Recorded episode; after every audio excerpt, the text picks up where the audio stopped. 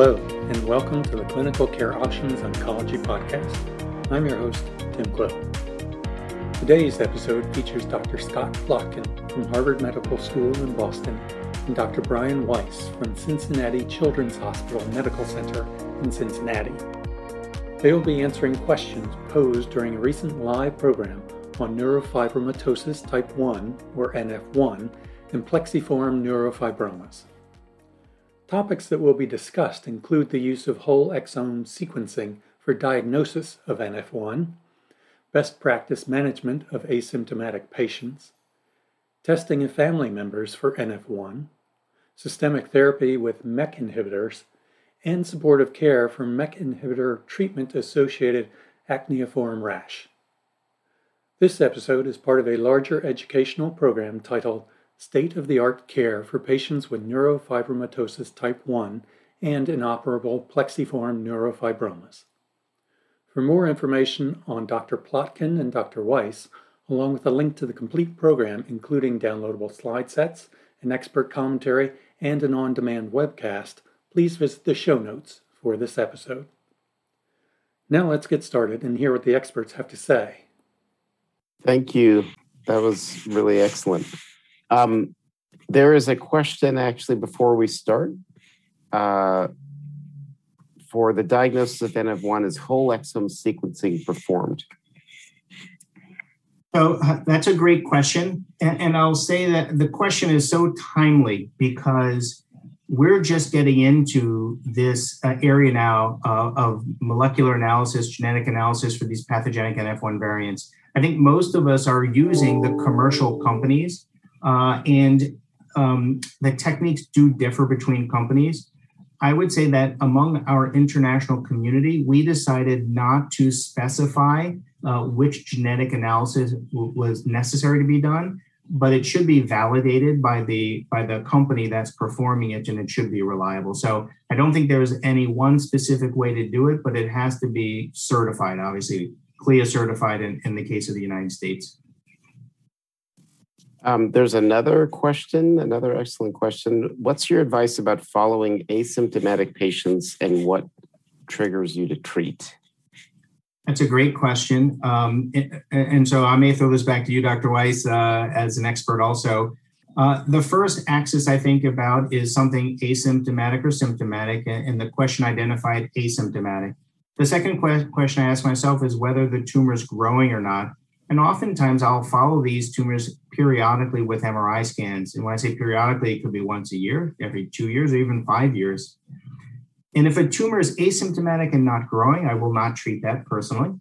If a tumor is asymptomatic and growing, the next question I think about is what's the risk? If it's near an airway, um, it's asymptomatic, growing, but near an airway, I'd be likely to consider that. I might present it at our tumor board. If it's asymptomatic growing, but let's say it's in an area where you're not even really worried about it, um, I, I might watch it some more. And the reason is we've now done longitudinal studies using whole body MRI. And in adults, there is a significant proportion of individuals who have tumors that spontaneously regress. And the point I want to make is that there's no substitute for good clinical judgment. And we follow these people because sometimes the tumor might grow for a period and then flatten out and not grow or decrease. And I think the trap for most of us is if we fall into the trap of treating every tumor we see or every tiny tumor that's growing but is asymptomatic, we often will give patients more neurologic disability from our surgeries. So that's not a, a sharp answer, but I hope that describes some of the thinking that I engage in. I don't know, uh, Brian, if you have a different paradigm you use or if that's roughly the same. No, I, it's roughly the same because you know the therapies, as you mentioned, are not without risk themselves, and I think balancing that risk of uh, the tumor and its location and the therapies is you know what the what we do as physicians every day. So I would agree. You have to think of that carefully. There's another question about how do you manage the family members and I'm not sure exactly what they're getting at because obviously sometimes the family members also have NF1. Um, I wonder so what that you screen them for NF1. Well, so I I operate in a somewhat unique uh, environment in that I work with the genetics team. So, but really focus on medical therapy for plexiform neurofibroma. So I have a very focused approach. Um, so certainly the genetics team does uh, screen family members, and often that's not a, a genetic test. It's just a physical and um, and it's typically quite obvious if they have family members that are also of NF1, and then they provide the appropriate care for those family members. I don't know if that's about the same. I think you operate in a different environment, though. I do, but it's pretty similar. And I want to double down on something really important you said, which is when I outlined the revised diagnostic criteria, we were very careful to um, point out that just because a, a genetic testing is one of the criteria, we're not recommending it for every person. It is used in very specific circumstances. So I don't want you to leave thinking that every patient needs genetic analysis. For an individual who has a parent with NF1 who has multiple neurofibromas and cafe au spots, in my patient population, we would not do genetic testing at that point for diagnostic purposes. We may do it for family planning purposes. So please don't go away thinking you have to send genetic testing on everybody because um, unfortunately, we have to catch up in the United States thinking about insurance coverage for these important issues. Yes, I was just going to mention that too. Like trying to get that covered, I imagine would be really difficult. Yeah. Um, okay. Well, thank you. Those are great questions. I wanted to mention, you know, we we get asked frequently, well, what's the best MEK inhibitor? Which one should I use? And first of all, only selumetinib's FDA approved for patients with NF1 and plexiform neurofibromas. That doesn't mean we haven't tried the other ones as part of clinical trials uh, or even by prescription off label, but you know nobody knows. So essentially, which one's best?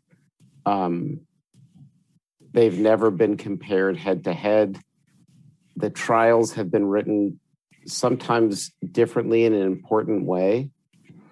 As an example, all the trials in the NF consortium, which would be binimetinib and mirdametinib, and also cabozantinib, which is not a MEK inhibitor, were, were written for a rapid readout. So if you didn't have at least 15%, 1.5% tumor shrinkage in eight months, you were off study. And then if you had at least 15%, you were allowed to continue for 12 months.